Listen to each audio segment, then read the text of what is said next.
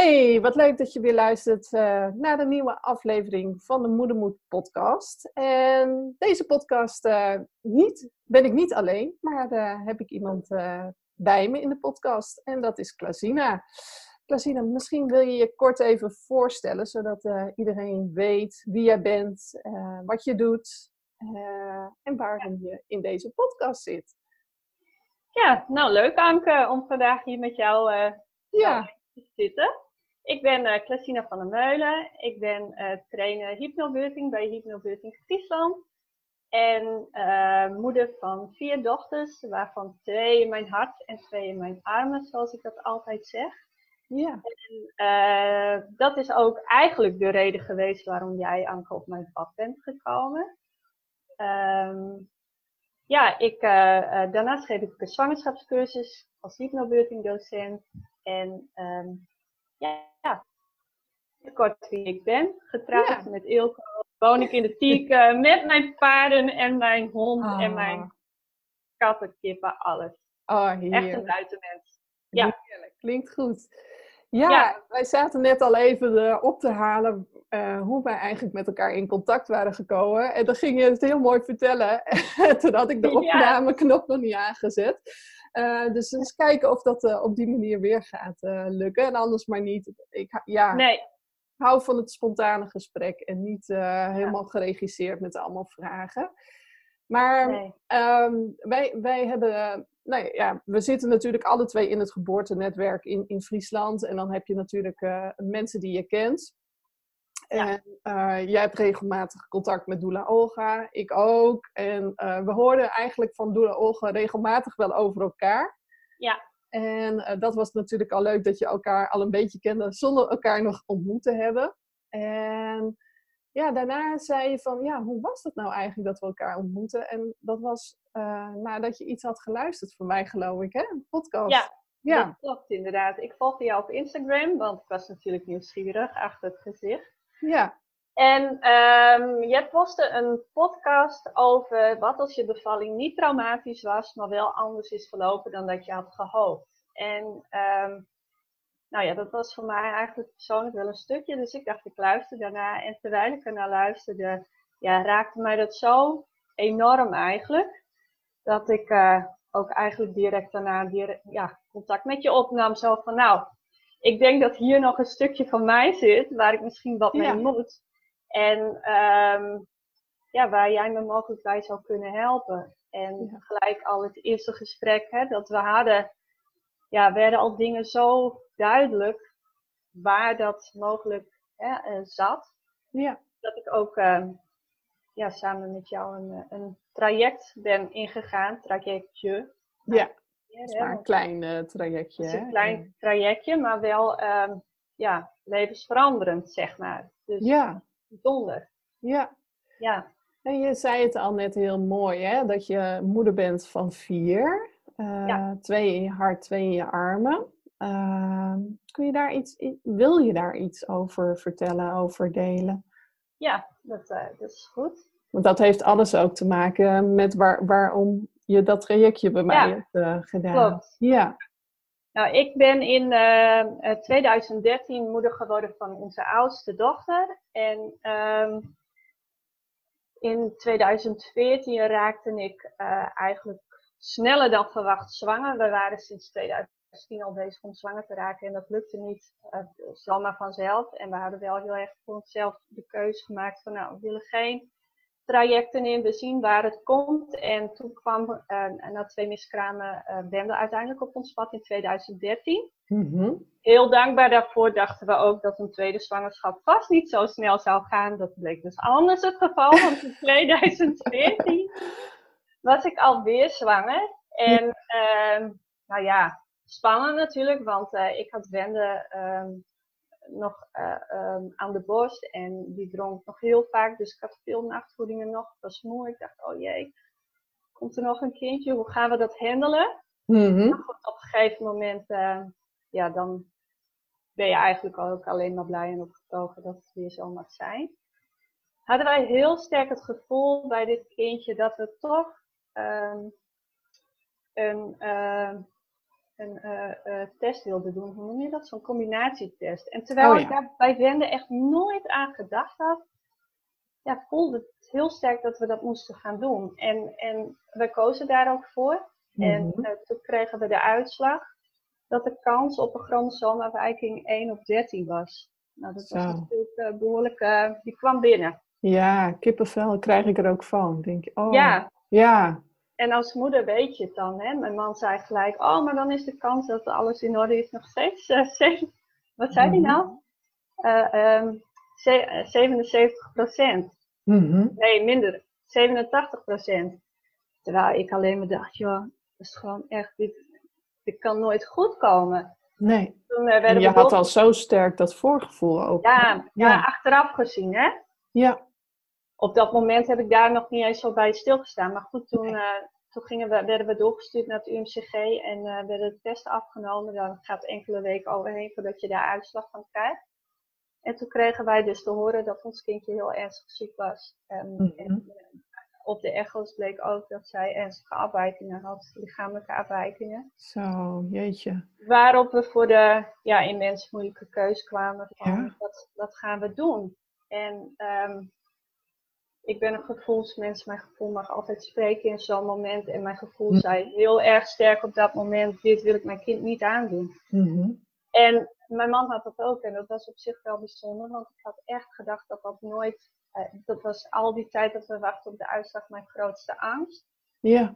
dat we samen niet op één lijn zouden zitten daarin. Mm Maar wij waren daar allebei heel erg uh, ja, één over. Dit, dit, dit kon gewoon niet een levenswaardig bestaan zijn voor een kindje als ze überhaupt levend ter wereld zou komen. Hè? Want dat was de vraag ook nog maar. Ja. Ze had in principe geen levensverwachting.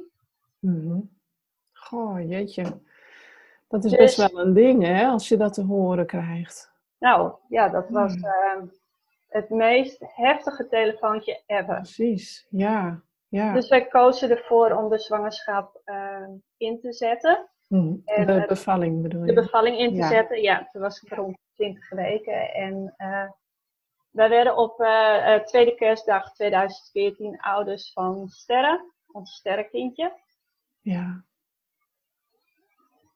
En uh, ja, zoals ik al wist, surprise is ja, een van onze dochters.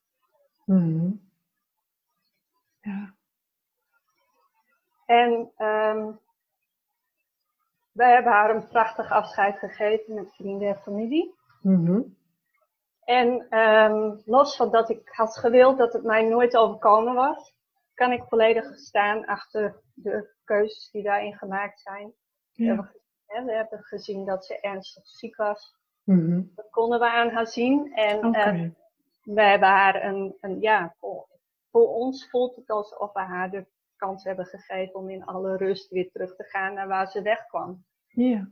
En dat, ja, het voelt goed, dat is zo'n stomme, stomme woordkeuze, maar ja, het is voor ons oké. Okay. Berusting. Ja. We hebben daar berusting in, ja. ja. Ja, Hoe heb je dat ervaren, dat, dat hele traject van, van bevallen in het ziekenhuis, de begeleiding? Hoe, hoe was dat voor je?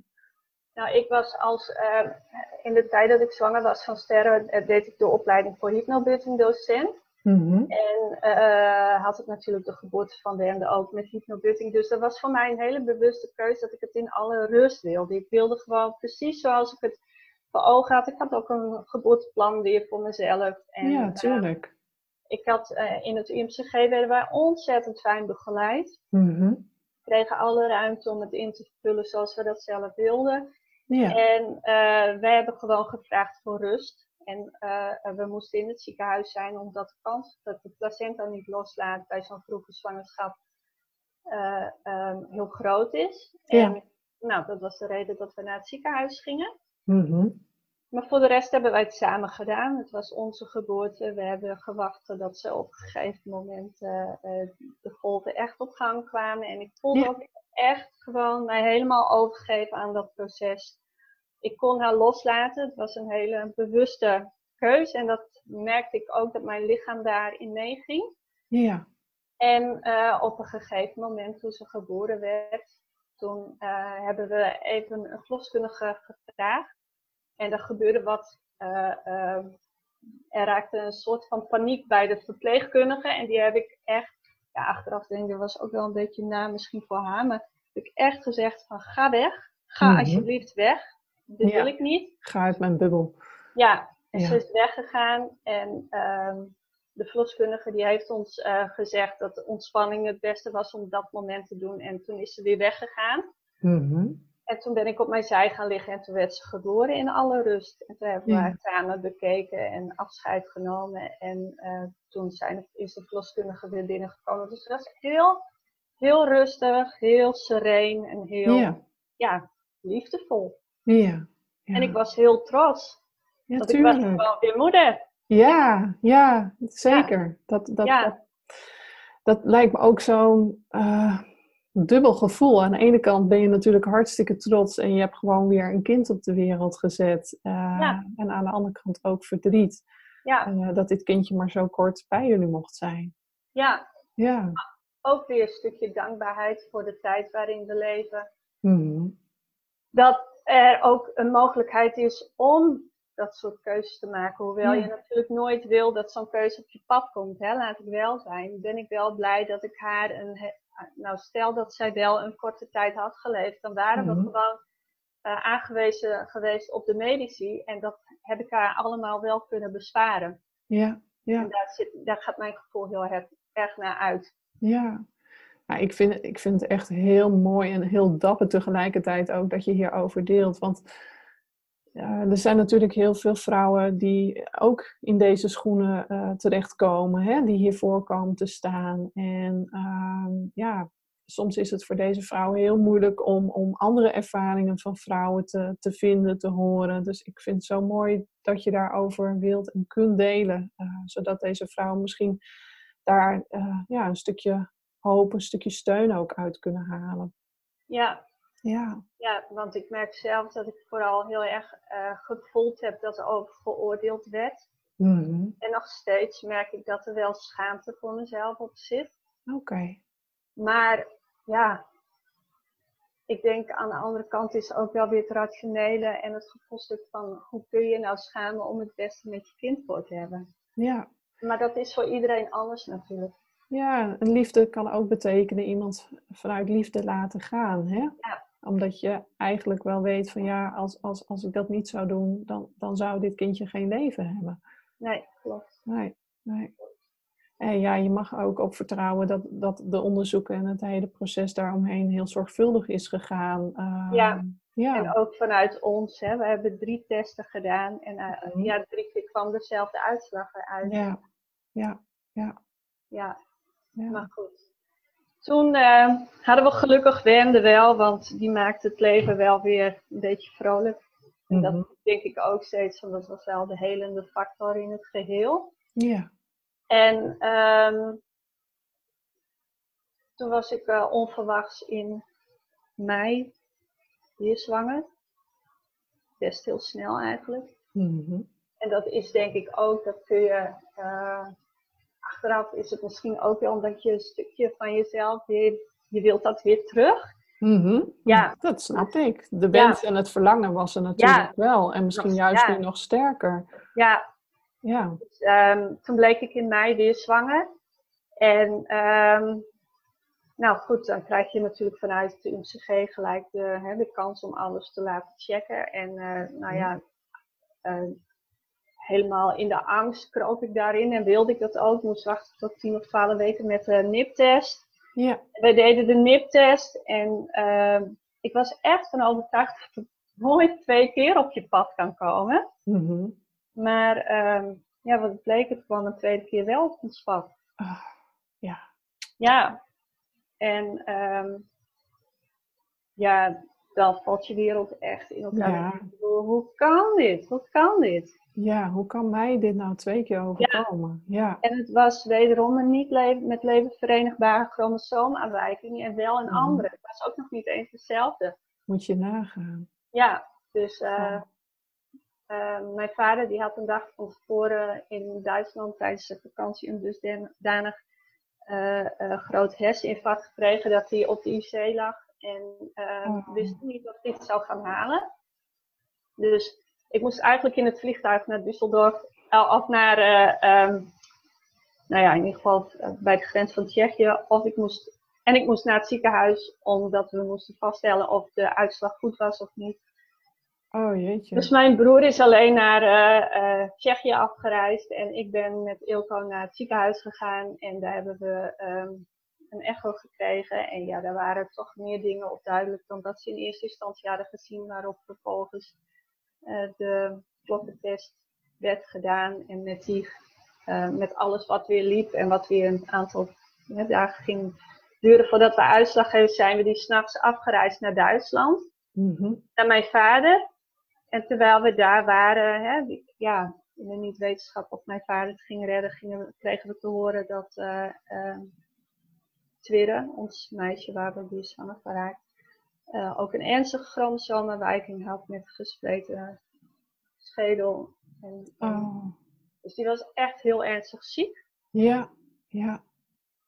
Wat de keuze was. Wat een, een, een, emotionele achtbaan moet je in hebben gezeten. Ja. Met je vader en dit. Ja, ja heel heftig. Ja.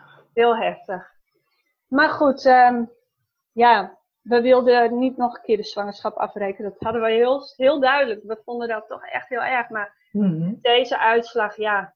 En dan, weet je, ja, nou goed, in Duitsland overleg met de professor, professor van Groningen. Wat is wijsheid? Ja. Dat ze zeiden, we kunnen je niet beloven dat je kind geen pijn gaat ervaren in de buik. Oké, mhm. dan krijg je dus ook nog dat. Ja, wat is daarvan, wat weten ze daar al van? Hè? Ja, nog eigenlijk heel weinig. Heel weinig. Mhm. Dus um, ja, en Ilko die wist het wel eigenlijk direct van, uh, het is niet oké voor ons kindje. Als je het gaat uitdragen, doe het voor jezelf. Mhm. En uh, ja, ik wist het gewoon niet ik kon niet meer helder nadenken. Laten we het daar maar op houden. Dus op een gegeven moment, toen bleek dat mijn vader uh, redelijk stabiel was. Ja. zijn wij teruggegaan naar Nederland. En toen hebben we, er zat twee weken tussen. Toen hebben we een afspraak gemaakt in het ziekenhuis om toch de zwangerschap te beëindigen. Mm Nou, wederom het traject. Het mooie is als je dat een tweede keer mee gaat maken, dat je precies weet wat je wel en wat je niet wilt. Dus wat je kunt verwachten. En wat je kunt verwachten. Ja het mooie was het verschil te zien met het inzetten van de zwangerschap, dat ik weer een moeilijke los kon laten. Dat het mhm. echt wel even duurde voordat de bevalling op gang kwam. Ja. En, uh, maar we hebben het helemaal samen gedaan. We hebben geen medici erbij gehad. Dat was op zich ook wel weer bijzonder, want eigenwijs als dat ik ben. en daarom geef ik ook de cursus hypnobirthing op mijn eigen manier. Ja. ja. ja. Um, hebben wij echt uh, tweede geboren laten worden, gewacht tot de placenta ook loslaat. Uh, hebben we haar in haar uh, bakje gelegd, waar, ze, mhm. waar we haar hadden opgebouwd met de placenta nog. Ik wilde mhm. het ook niet afnapen. Ben ik gaan douchen, had ik mijn kleren weer aan, hebben we gebeld naar de verpleegkundige van de BBS en we gaan naar huis. En toen zei ze, wat? Maar we moeten nog. Nee, we zijn klaar, we zijn klaar hier. We wilden thuis het liefst haar geboren laten worden. Dat was wederom niet verstandig. Hebben we echt het helemaal zelf ja. gedaan alsof het van ons samen was. En haar afscheid hebben we ook veel intiemer gedaan samen. Mm Dat was uh, heel ernstig verminkt en dat vond ik heel erg vervelend voor anderen om haar te laten zien. Mhm. En um, allebei de kindjes waren voor de 24e week geboren, dus zij hoefden niet naar een kerkhof, ze mochten gewoon thuis. Dus ze liggen onder de schommel. Bij ons mm. in de tuin begraven samen met onze hond. Ja. En ja, dat is bijzonder. Een bedevaartplekje. Ja. Waar we vaak uh, ja, ze meenemen. En zoals ik ook zei, ik noem ze ook altijd in mijn rijtje kinderen. Ja. Je meiden. Ja. Ja, ja. Ja, heel heftig, maar ook weer heel bijzonder. Um, heeft het ons als gezin heel dicht bij elkaar gebracht. Hmm. Ik kan me voorstellen, ja, je gaat door zo'n intens proces. Uh, en als je dat dan samen doorloopt, dan ja, je hebt eigenlijk twee kanten. Of je raakt elkaar kwijt, of je komt juist heel dicht bij elkaar. En, ja. Ja. Nou ja, dat stukje hè, stukje uit elkaar groeien is er ook wel geweest. Hmm. Maar we hebben altijd heel erg de behoefte gehad om elkaar daar weer in terug te vinden. En ja, precies. Gelukt. Maar hè, zoals het, het gevoelstukje, dat, nou, ik, afgelopen jaar heeft mij heel dicht bij mijn eigen verdriet en bij mijn eigen verwerkingsproces gebracht. Mhm. Waardoor blijkbaar jouw podcast mij ook zo raakte. Ja. Want um, toen ik zwanger werd van Elke, onze jongste meisje. Mm En ja, jullie kunnen dat niet zien, maar uh, Klasine zit op haar kamer volgens mij. Ja, klopt. En daar hadden we het net over, want ze heeft een heel bijzonder behangetje, hè? Ik heb een regenboogbehang en ik, ik heb eigenlijk nooit gerealiseerd dat Elke ons regenboogkindje is. Mm En we hebben dus haar kamertje met regenboogbehang gemaakt. Nou, ja, hoe bijzonder. bijzonder. Ja. ja. Maar Elke, die, um, daar raakte ik van zwanger. En um, ja, toen was ik zo in de overleefmodus dat ik echt mijn kop het allerdiepste zand in stak wat ik kon. En iedereen om mij heen zei van, uh, je moet testen doen. Ik dacht, nee, ik wil geen testen meer. Ik wil het gewoon niet weten. Dit is onze laatste zwangerschap. Want uh, dat we het nog een keer aandurfden, vind ik sowieso al een hele grote stap. Ja, zeker. En um, dit is onze laatste zwangerschap. Ik ga genieten van het kindje in mijn buik en ik wil gewoon niet weten hoe het is. Ik, hmm. wil, ik ga er gewoon vol vertrouwen van uit dat zij gezond is. Ja, goh, wat knap van je zeg. Ja, nou. Ja, en zeker als je dan een omgeving hebt die jou uh, op andere gedachten probeert te brengen. Die zoiets heeft van, uh, uh, zou je nu niet laten testen? En hoe, ja, weet je, dan projecteren ze eigenlijk hun angst op jou. Om dan zelf in het vertrouwen te blijven. Poeh. Ja, ja. dat heb ik uiteindelijk ook niet vol kunnen houden. Oké. Ik heb tot twaalf weken wilde ik geen echo. Dat was heel, mm en toen met twaalf weken of tien weken, wat, het was tien weken. Toen kregen wij de groeiecho om te kijken of het kindje in orde was qua uh, kloppend hartje en, en um, hoeveel weken ik zwanger was. Die echo hebben we gedaan en toen heb ik gezegd ik wil geen echo meer, behalve de 20 weken echo. En als op de 20 weken echo alles goed is en het schijnt wel een chromosomale afwijking te zijn, dan zien we het wel bij de geboorte. Ja. Maar goed, mijn man die, uh, die, die had toch niet helemaal de rust daarin. En toen met 16 weken zei ik van oké, nou, dan gaan we toch nog de NIP-test doen. Mhm. En uh, toen zijn we naar Groningen gegaan en weer zo eigenwijs zoals ik ben, heb ik iets gemaild met hun. Oké, mijn man wil graag een NIP-test, ik wil alleen bloedafname, van de rest niks. Dan krijg ik weer een mailtje terug. Dat is niet de bedoeling, mevrouw. Je hoort ook een echo daarbij aansluitend te krijgen. Ik had zoiets, het is allemaal het best. Het is dit of niks. Mhm. En uh, dat was goed. Ik had gelukkig mijn credits ook wel een beetje al. Ja. ik daar waren geweest. En um, ik kreeg de mogelijkheid om zonder echo gewoon bloedafname, voor de rest helemaal niks. Dus ook geen, ik wilde ook geen groeiecho's, ik wilde geen uh, uh, testen op wat dan ook, alleen dat. Mm En um, ik had ook mijn telefoonnummers allemaal laten schrappen in het ziekenhuis. Ik wilde ook niet dat ze mij zouden bellen. Nee, precies. Echt een gigantisch trauma zat daar. Ja, ja. En um, er zit daar uiteindelijk nog. Hè, als, ik, als ik een telefoontje van het ziekenhuis krijg, dan slaat mijn hart nog altijd een keer over. Ja joh, maar moet je nagaan wat je, wat je voor je kiezen allemaal hebt gehad. Ja. Ja. En uh, toen belde zij op 6 april, ik weet het gewoon nog, dat de uitslag van de NIP was goed. Nou. Ja. Ja, dat inderdaad. Ja. Kon je je helemaal aan dit kindje verbinden tijdens de zwangerschap? Nee. Nee. Ja, ergens zit er natuurlijk nog steeds in je achterhoofd zoiets van, ja, maar wat als het straks weer niet goed is en ik ook van dit kindje afscheid zal moeten nemen? Ja, en ik denk vooral ook um, het nog niet een plekje hebben kunnen geven van alles wat geweest is. Hè? Mm mijn, ja. mijn jongste, Elke, die heeft een hekel aan zwart. Die vindt zwart een vreselijke kleur. alles wat ik zwart maak, oh, daar, waarom maak je dat zwart? Of waarom heb je zwarte kleding aan? Dat vindt ze heel erg. En ik denk wel eens dat ze in een hele donkere baarmoeder heeft gehuisd, als ik het zo mag mm. zeggen, waar het niet fijn was. Want het was daar natuurlijk, er zat heel veel pijn en verdriet. Precies, ja. uh, met de lezingen van uh, Anna Verwaal, waar ik, uh, waar ik vaak naar luister, denk ik wel eens, goh, ja, ik, ik kon op dat moment niet anders. Nee. Maar was het voor haar wellicht fijner geweest als ik eerst dat stukje had verwerkt. Ook om een stukje binding met haar te kunnen hebben in de buik. Want ja, ja. Nee, ik voelde mij niet verbonden met mijn kindje. Ik probeerde het wel, maar ik was alleen maar in mijn overleefmodus. Ja, precies, precies. Ja. ja. Hoe was haar geboorte?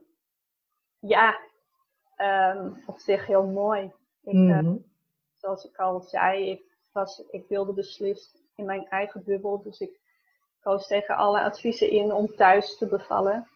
In een bad, dat wilde ik het liefst. Mhm. En um, zacht. Ik wilde dat het rustig en zacht was. Want waar ik mij heel erg bewust van was, was dat dit waarschijnlijk de laatste zwangerschap zou zijn die ik zou meemaken, de laatste geboorte. En ik heb geboorte altijd omarmd als iets heel moois. Ik heb daar nooit uh, met een nagevoel uh, op teruggekeken. Het is ook allemaal al, heel goed gegaan.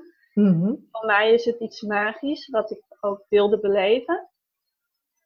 En um, ja, het was middags. We waren in, uh, in een speeltuin toen mijn vliezen braken. En ik nog maar niks tegen mijn partner zei, want ik wilde ze niet in paniek brengen. Mm Dat de bevalling begonnen was. En uh, uiteindelijk toch maar naar huis, want de weeën kwamen met enige regelmaat. Dus dacht ik, voordat we straks bij de benzinepomp uh, ja. stilstaan, moet ook maar niet. Liever niet, nee. nee. Dus we kozen ervoor om een uur of uh, vier naar huis te gaan. En toen wilde Benne nog in een treintje, weet ik nog. We waren in Nienoord. En oh, heel ja. had echt zoiets, nee, niet meer in dat treintje. Dat kan niet meer.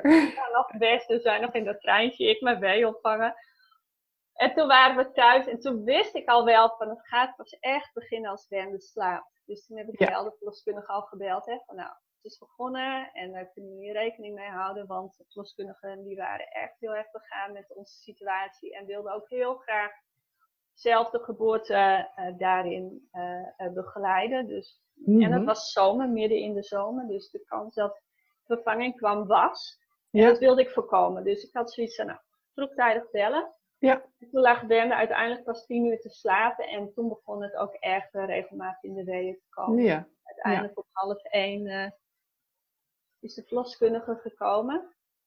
En uh, ben ik denk ik rond een uur of half twee in bad gegaan of zo. En de weeën die kwamen wel, maar de, ik voelde steeds alsof mijn keel dichtgeknepen werd. Hè? alsof oh, ik, ja. Dus er zat angst, er zat gewoon angst. Ja, tuurlijk. Uh, maar goed, dat kon ik ook niet loslaten, want dat was mijn rugzak ook. Maar ik heb me daar alleen niet zo, hè, ik was daar niet zo bewust van. Dus de verloskundigen die gaven mij alle ruimte om het op mijn eigen manier te doen. En ze kwamen samen, twee verloskundigen in plaats van de kraamverzorgster. Oké. Ze wilden gewoon het allerliefst dat het de meest mooie ervaring voor mij zou zijn die ik wilde. Dus dat was echt super lief. Ja. En um, toen raakte het bad lek, dus dat was ook gewoon komisch. Ah. Ilko werkt bij de wegenwacht.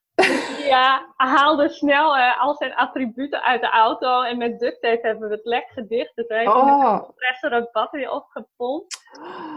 Ja. Oh, jeetje. Maar dat was goed, want dan brak het ijs ook weer even. Ja, dat gaf ook een stuk ontlading, denk ik. Of niet? inderdaad. Ja. En toen zei hij op een gegeven moment, als alles weer klaar was, zei hij, oh, het is zo mooi helder buiten. Ja. Zulke prachtige sterren aan de hemel. Ik weet zeker dat ze bij ons zijn. Mhm. En ja, ik blokkeerde daar gewoon toch ook echt wel weer op. Ik zei, ja. oh my god, weet je, dat, oh ja, het kan ook anders. Ja. En um, ik voel dan alles wel dat mijn weeën gewoon niet krachtig genoeg waren. Ik had zoiets van, waarom komt nou niet die flow waar ik met Wende in zat en waar ik ook met die andere twee kinderen Wat je kende, hè? Ja. En wat je wist ook dat je, dat je het kon. Ja. Ik kon dat heel goed. Ja. En de verloskundige had ook zoiets van, nou, het gaat hartstikke goed, maar je weet het, hè. Ik, ik wist gewoon dat dit niet was zoals het zou zijn als het echt in een vloeiende ja. flow zou zijn. Dus ja. op een gegeven moment uh, zat ik ook steeds te voelen van, nou, hoeveel centimeter ben ik geopend? En toch maar de verloskundige gevraagd om voelen of zij wilde voelen. En toen was ik op zich al 7 centimeter, dus dat was echt al een heel eind op Ja, zeker. Ja. Maar ik wist ook dat ik meer nodig had om daar voorbij te komen. En toen zei een van de verloskundigen van, nou, misschien is het beter dat het toch, want uh, ik dacht dat mijn vliezen geopend waren, maar dat was niet zo. Dat was waarschijnlijk het eerste vlies geopend. Oh, ja. Ik denk als we jouw vliezen openen, dat het echt, hè, dan heb je straks ook zo je kindje in je armen. Zullen we dat anders toch niet gaan doen? Want we willen ook niet dat je naar het ziekenhuis straks moet omdat je moe raakt. Mm -hmm, En dat was natuurlijk hartstikke lief bedoeld, maar dat heeft mij gelijk zo uit mijn eigen stuk gehaald. Ja. Dat ik in mijn angst ging. Ja. En um, ik koos er vervolgens ook nog voor om uit het bad te komen. En het eerste wat ik zei was: nee, nee, nee, nee, dat wil ik niet. Mm Ik ga in de douche en ik wil dat jullie weggaan en dan ga ik in de douche en dan, hè, ik wil even in de douche. Dat was het eerste. En toen keek ik Ilko aan en ik zag echt, hij had zoiets van: alsjeblieft, ga de vliezen breken. Ik handel het niet meer. En toen dacht ik: oké, weet je, doe ook maar. Doe die vlies ook maar breken. Ja. Toen ben ik naar het bed gegaan en toen hebben ze de vliezen gebroken. Ja, nou, wat er toen gebeurde in mijn lijf, dat uh, neem ik nog altijd mee als ervaringsverhaal. Van, mhm. hè, dan gaat het in één keer zo snel met de hormonen, dat heeft mijn brein niet kunnen bolwerken. Want nee. die later lag elke naast mij. Ongelooflijk, ja. Ik ging van 10 centimeter in een munt van tijd, tijd naar persweeën. En ik, nou ja, die persweeën, dat heeft misschien twee of drie keer geduurd en toen was ze er. Ja. Dat was alles behalve zacht. Ja, nou ja, daar kan ik me iets bij voorstellen. Uh, dat daar een behoorlijke vaart achter is. Ja, dat ging als een idioot. Ja. En, um, opgelucht natuurlijk. Mm voelde ik echt alleen eerst maar ook afstand. Ik kon het gewoon niet in mijn hoofd bolwerken.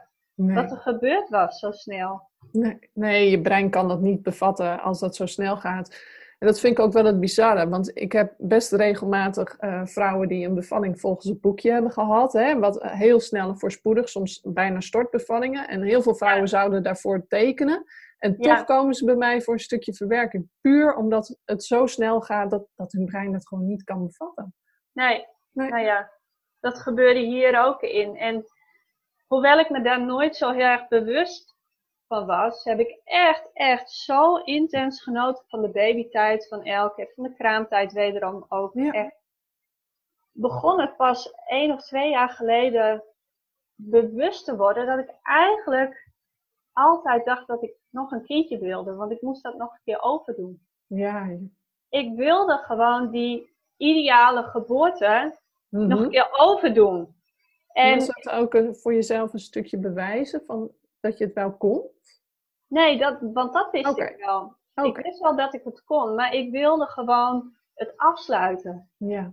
Op een mooie manier. Het was voor mij niet klaar zo. Hmm. Het was een afgerond stuk. Ja, en ehm, ook heel schuldenwijzend naar hè, dat, dat mij die optie gegeven was van het mm ziekenhuis. En ja, het was gewoon niet klaar. Ik wilde nog een kindje. En ik wilde er, en terwijl ik ook wel wist dat het stukje binding wat ik met elke had nooit zo intens was als met Wende, dacht ik steeds van, dat komt omdat ik daarin niet geheeld ben nog. Dat is nog niet klaar. Maar waar ik mij nooit, eh, wat ik mij nooit gerealiseerd had, was dat het eigenlijk een veel groter omvattend iets was. Ja, waar ik dus achter kwam toen ik jouw podcast luisterde. Ja. Het heeft niks te maken met sterren en twirren het heeft in die zin niks te maken met ehm, dat ik nog een kindje wil. Het heeft te maken met het feit dat de geboorte een ander verloop heeft gehad dan dat ik hoopte. En dat ik dat stukje wil helen. Maar dat is niet opgelost met nog een zwangerschap en nog een geboorte. Nee. Want hetzelfde loopt het weer helemaal anders. Precies. Dat is een heel groot risico, absoluut. Ja. En daar kwam, Ik, kwam ik achter toen ik, uh, ja, toen ik jouw podcast luisterde. Ja, nou ja, weet je, het, het gevolg daarvan is dat je vaak heel erg ook bezig bent met alles uh, wat er is gebeurd. Hè? En ook jezelf constant de vraag gaat stellen: zo van ja, maar wat als we niet de vliezen hadden gebroken? Wat als dit? Wat als dat? Ik niet uit bad was gegaan. Wat als ik dat niet gezegd had? ja. ja. ja en als je daar heel erg mee bezig bent, um, hè, want dat zijn allemaal dingen natuurlijk in het verleden. Ehm, en je weet niet hoe het dan was gelopen, want dat scenario bestaat gewoon niet. Ehm, maar sta je ook met de rug eigenlijk naar de toekomst. Omdat je nog zo bezig bent van, ja, maar wat als? En wat wij eigenlijk samen hebben gedaan in jouw traject, is uh, daar los van komen. Alles wat je zo graag had gewild en gewenst voor deze bevalling, maar wat je niet hebt gekregen. Ja, klopt. En dat was wel even heavy shit, hè? Nou, dat was hele heavy shit. Dat had ik mij nooit gerealiseerd. Nee. Maar dat gaf ook zulke, zulke mooie inzichten. Want Wat zei je daar? Ik voelde zo'n barrière tussen de binding tussen mij en mijn dochter. Hè? Mm En um, ja, weet je, dat is nu niet meer. En daar ben ik gewoon zo dankbaar voor, want dat voelde niet goed. Ik dacht steeds, mhm. ik, ik, ben zo verzot op dat meisje. Echt, het is zo, nou, zo leuk. Maar waarom voelt het nou niet als iets van mij? Waarom zit daar zo'n muur tussen? Ja. ja, het is ook vaak iets wat je voelt, maar aan een ander niet altijd even goed onder woorden kunt brengen. Je voelt dat er iets zit wat, wat niet klopt, wat er tussen zit. Ja. ja. Ja. En, en, nu ook denk ik, goh, jeetje, zou ik jou niet, hè, zou ik jou niet daarin dat stukje meegenomen hebben in mijn proces en dat hebben uitgewerkt? Had het maar zo gekund dat ik toch nog had gekozen voor een nieuwe zwangerschap? Mhm. En dan was misschien de band tussen mij en Elke alleen nog maar meer uit elkaar getrokken geweest. Omdat ik dat stukje niet had geheeld. En dat is natuurlijk, dat staat wel in relatie met hè, sterren en twirren. Ja. Omdat ik misschien ook niet volledig heb durven overgeven aan haar. Hè? Nee. Nou ja, kijk, ehm, hoe, hoe, wij daar naar kijken hè, vanuit systemisch werk, want daar doe ik natuurlijk ook veel mee, is dat op het moment dat een, een kindje geboren wordt, maakt eigenlijk de, de moeder, en jullie kunnen dat natuurlijk niet zien, dus ik probeer het te beschrijven, die, die, die staat als het ware met haar armen wijd, uh, uit naar het kindje zo van kom maar, hè, je bent welkom. Ja. En het kindje maakt eigenlijk precies dezelfde beweging terug. En dat noemen we de ononderbroken uitreiking. Dat moeder en kind echt kunnen uitreiken.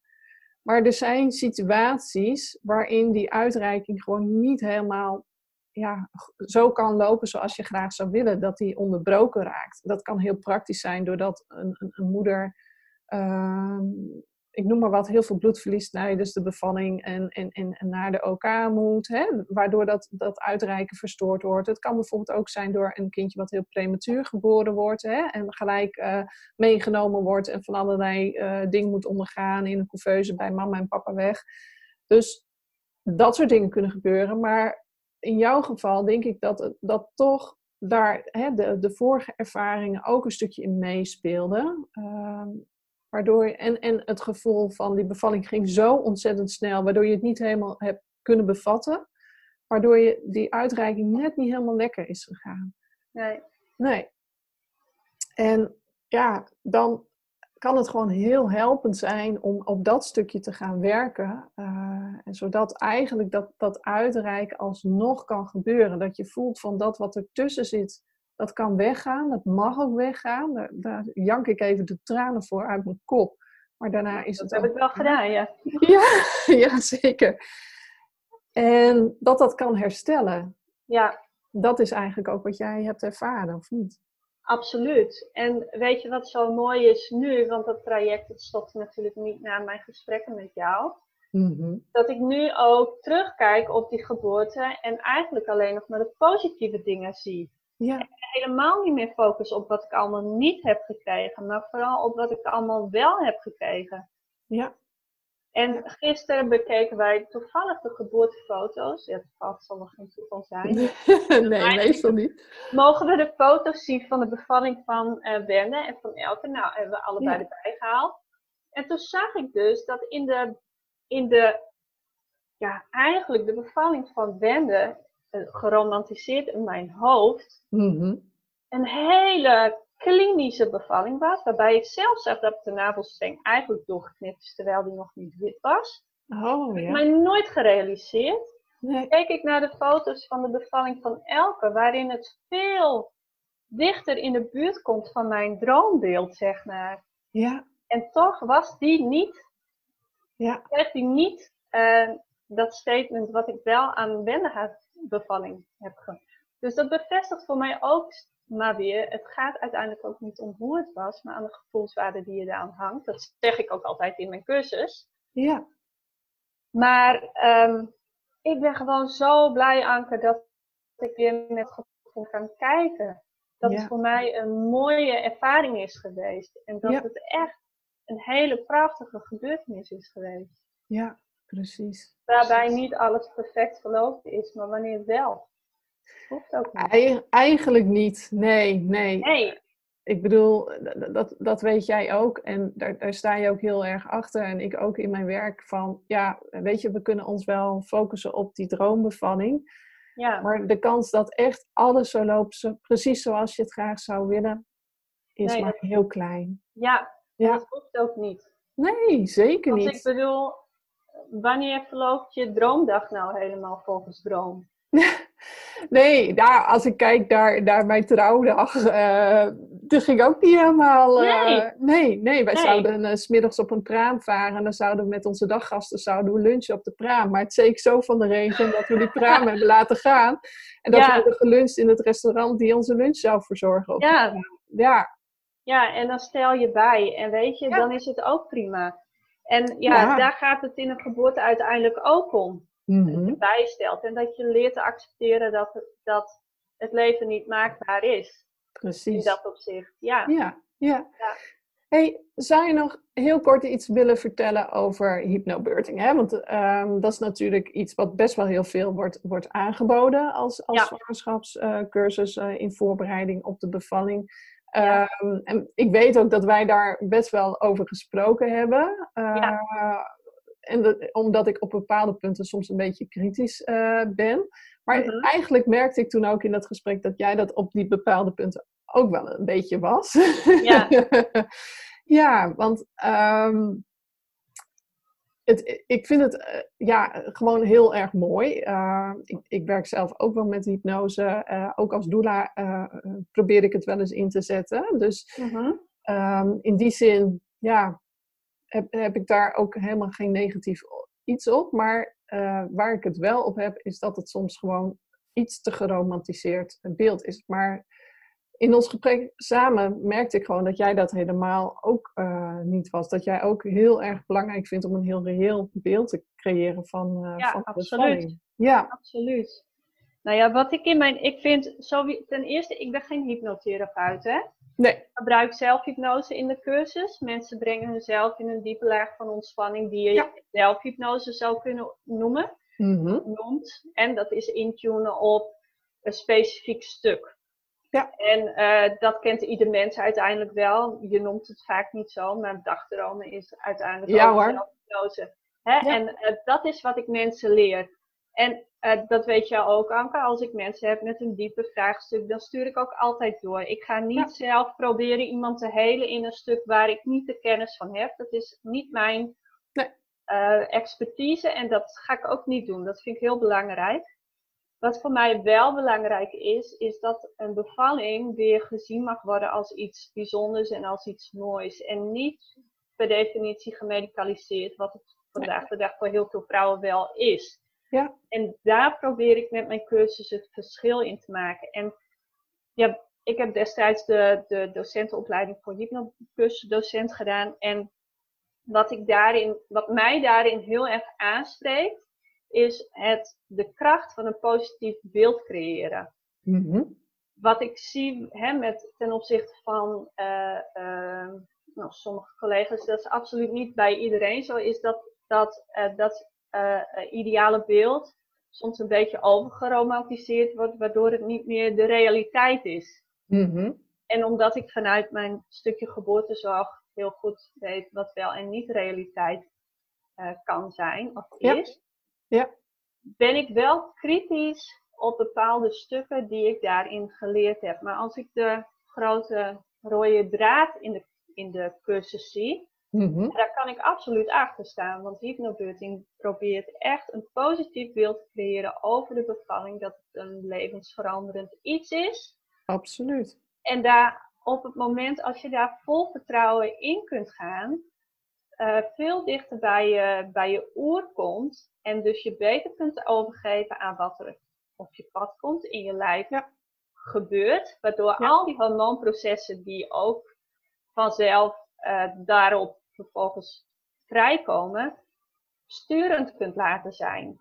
Ja. En ja, dat is een basis die ja, voor mij echt heel, heel goed werkt. Mm Momenten als je ziet dat je door middel van ontspanning, ademhalingstechnieken, een stukje zelfhypnose, uh, maar ook positieve uh, pep talks voor jezelf, hè, de affirmaties, en dat stukje, stukje visualiseren bij elkaar pakt, en dat is mhm. eigenlijk de basis van hypnobirthing, hè, die vijf ingrediënten, ja, dan kan je niet anders dan je overgeven aan wat er komt. En daarbij is een positief beeld vormen heel belangrijk. Ja. Ja, positief, reëel beeld. Dat wel. Ja, en eh, het, het maakt je sterker, het maakt je steviger. Ja. Ehm, hè, want ja, soms is, is het hele geboortezorgstuk, en dat merk je met name meer als, als je medisch wordt, uh, toch ook een, een stukje angstcultuur. Uh, Dus hoe blijf je dan bij jezelf? Hè? En laat je je niet uh, meeslepen in een angst die je tot dat moment eigenlijk nog niet had gehad. Mm dus ja, dat, dat zijn gewoon hele belangrijke elementen. En uh, als Doena heb ik nu ook een paar stellen gehad uh, die hypnobirthing cursus hadden gedaan. Ikzelf ook. Uh, dat, dat scheelt wel dat je de kennis er ook over hebt en dat je erbij aan kunt sluiten. En ik merkte bij beide eigenlijk dat ze daarna ook zoiets hadden van, ja, maar als dit nou hypnobirthing, heb ik dit nou wel toegepast? Ja. En dan merk je dat zij heel erg denken aan de, de, de, de oefeningen en de visualisaties en dergelijke die je, die je doet tijdens de cursus. Die je zou kunnen inzetten om, om de ontspanning bij jezelf te kunnen uh, promoten, zeg maar, om die in gang te zetten. Ja. Uh, maar feitelijk hoeft dat niet per se. Nee. En toen zei ik ook tegen ze van ja, maar als ik zie hoe jullie uh, op bepaalde stukken de, uh, de weeën hebben opgevangen en daar helemaal met je ademhaling dat kon opvangen en tussen de weeën in helemaal zacht kon worden en erin kon zakken en kon ontspannen in je lijf. Ik zei, dat, dat is het eigenlijk. En of je daar nou een visualisatie voor nodig hebt, of een affirmatie, of dat je het gewoon zelf doet. Maar daar gaat het om, want dan kun je je lijf ook zijn werk laten doen. En wat je zei, al die hormoonprocessen. En het grappige was, beide toen ze dat konden doen, toen ging de ontsluiting in één keer ja. snel. Ja. Ja. ja. Maar daar zit het verschil, weet je. En ja.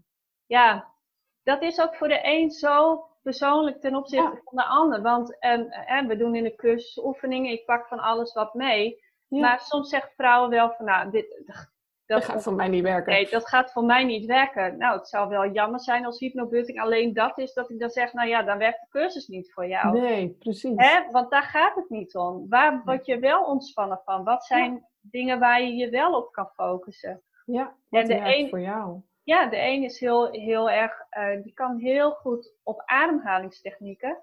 Maar de mhm. ander die heeft daar niks mee, die gaat daarvan hyperventileren. precies. Dat, dat kan zijn. En uh, wij leren ook door de neus inademen, door de neus uitademen. Heel veel vrouwen die zeker al een beetje meer met yoga en dergelijke bezig zijn geweest, hebben juist geleerd uit hun mond uit te ademen. Ja, Waarom zou je dat niet doen? Ja, ja.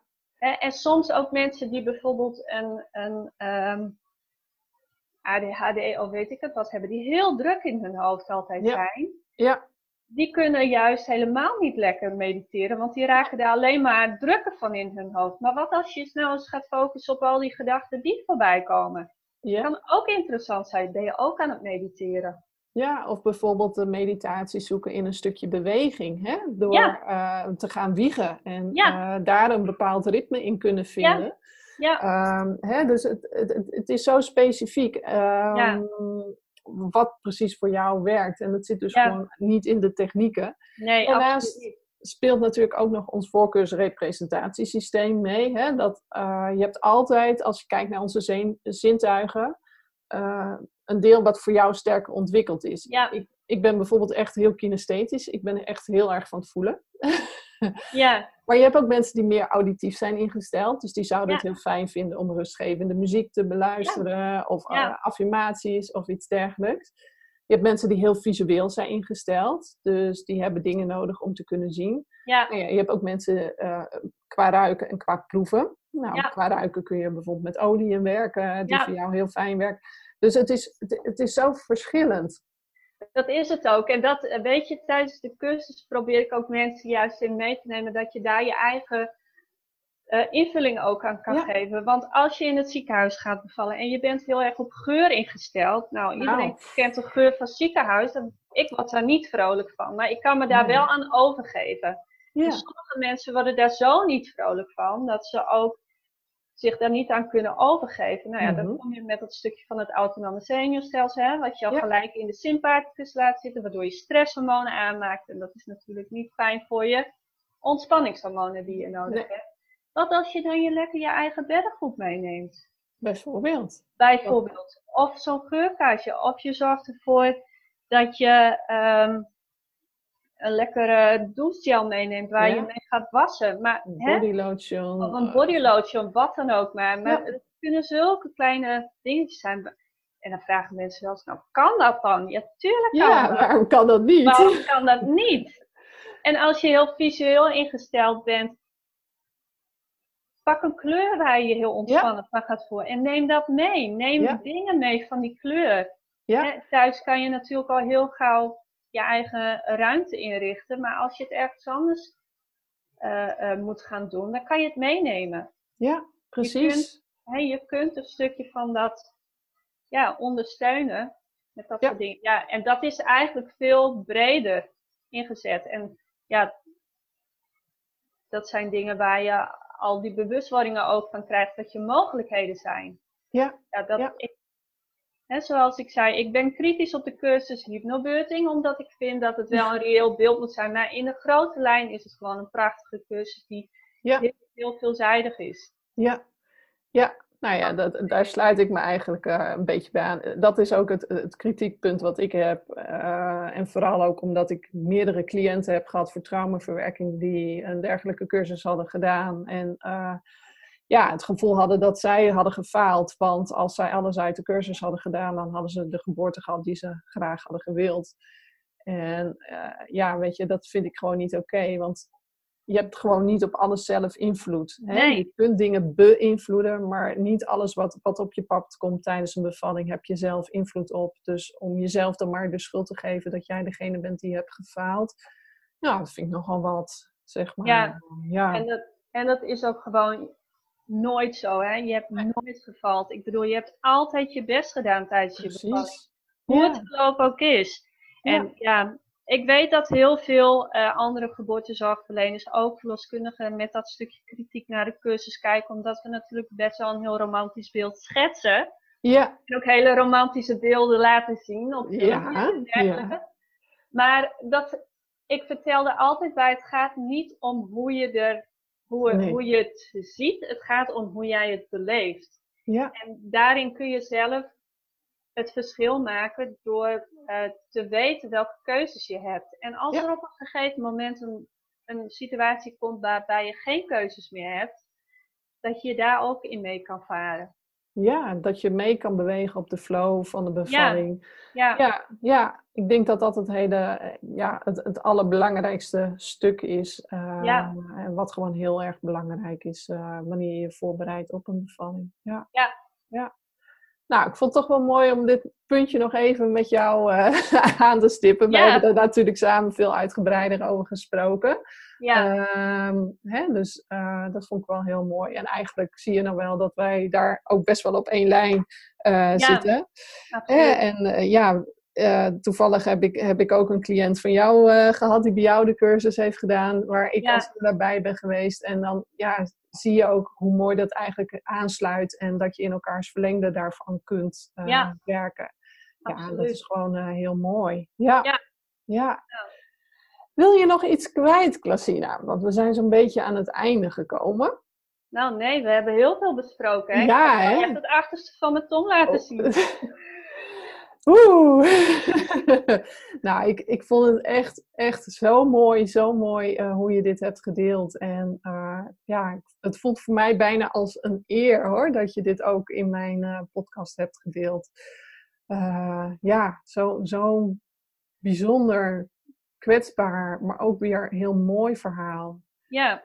Ja. en zo kijk ik er ook op terug. Weet je, ik ben trots op mijn vier meiden. Mm En ehm, ook trots op ons als gezin dat we dit zo hebben kunnen um, doorleven, zeg maar. Ja. En uh, nou, ik moet ook eerlijk zeggen, het is voor mij ook wel eens fijn om het te kunnen delen. Ja. Mensen weten het van, van ons, maar weten niet precies hoe het zit. Mm En uh, eerder was ik er ook niet aan toe om dit te delen met mensen. En ik hoop ook dat ik andere ouders um, mogelijk hiermee een stukje kan helpen dat het er mag zijn. Ja, ja. Hè? En dat, ja, dat is ook een kant van kinderen krijgen en van het leven. En hoewel ik nog altijd zoek naar de reden waarom dit op ons pad is gekomen, mhm. denk ik dat het niet voor niks is geweest. Er zal een reden zijn geweest. En met dat stukje ja, kan ik het ook voor mezelf laten rusten. Ja. ja. En daarbij um, ja, ben ik ook heel dankbaar dat, dat ik dat stukje traject bij jou heb gevolgd. En dat daar nu ook echt een, nou, een berusting in is gekomen. En dat elk gewoon uh, um, de geboorteherinnering krijgt die ze verdient. Ja, ja, ja, ja. mooi. Ja. ja. Hey Christina, als er mensen zijn die na het luisteren van deze podcast uh, met jou in contact zouden willen komen, sta je daar open voor? Ja hoor. Ja? Uh, ja. Of misschien zelfs een cursus bij je zouden willen volgen. Hoe, kunnen ze jou vinden?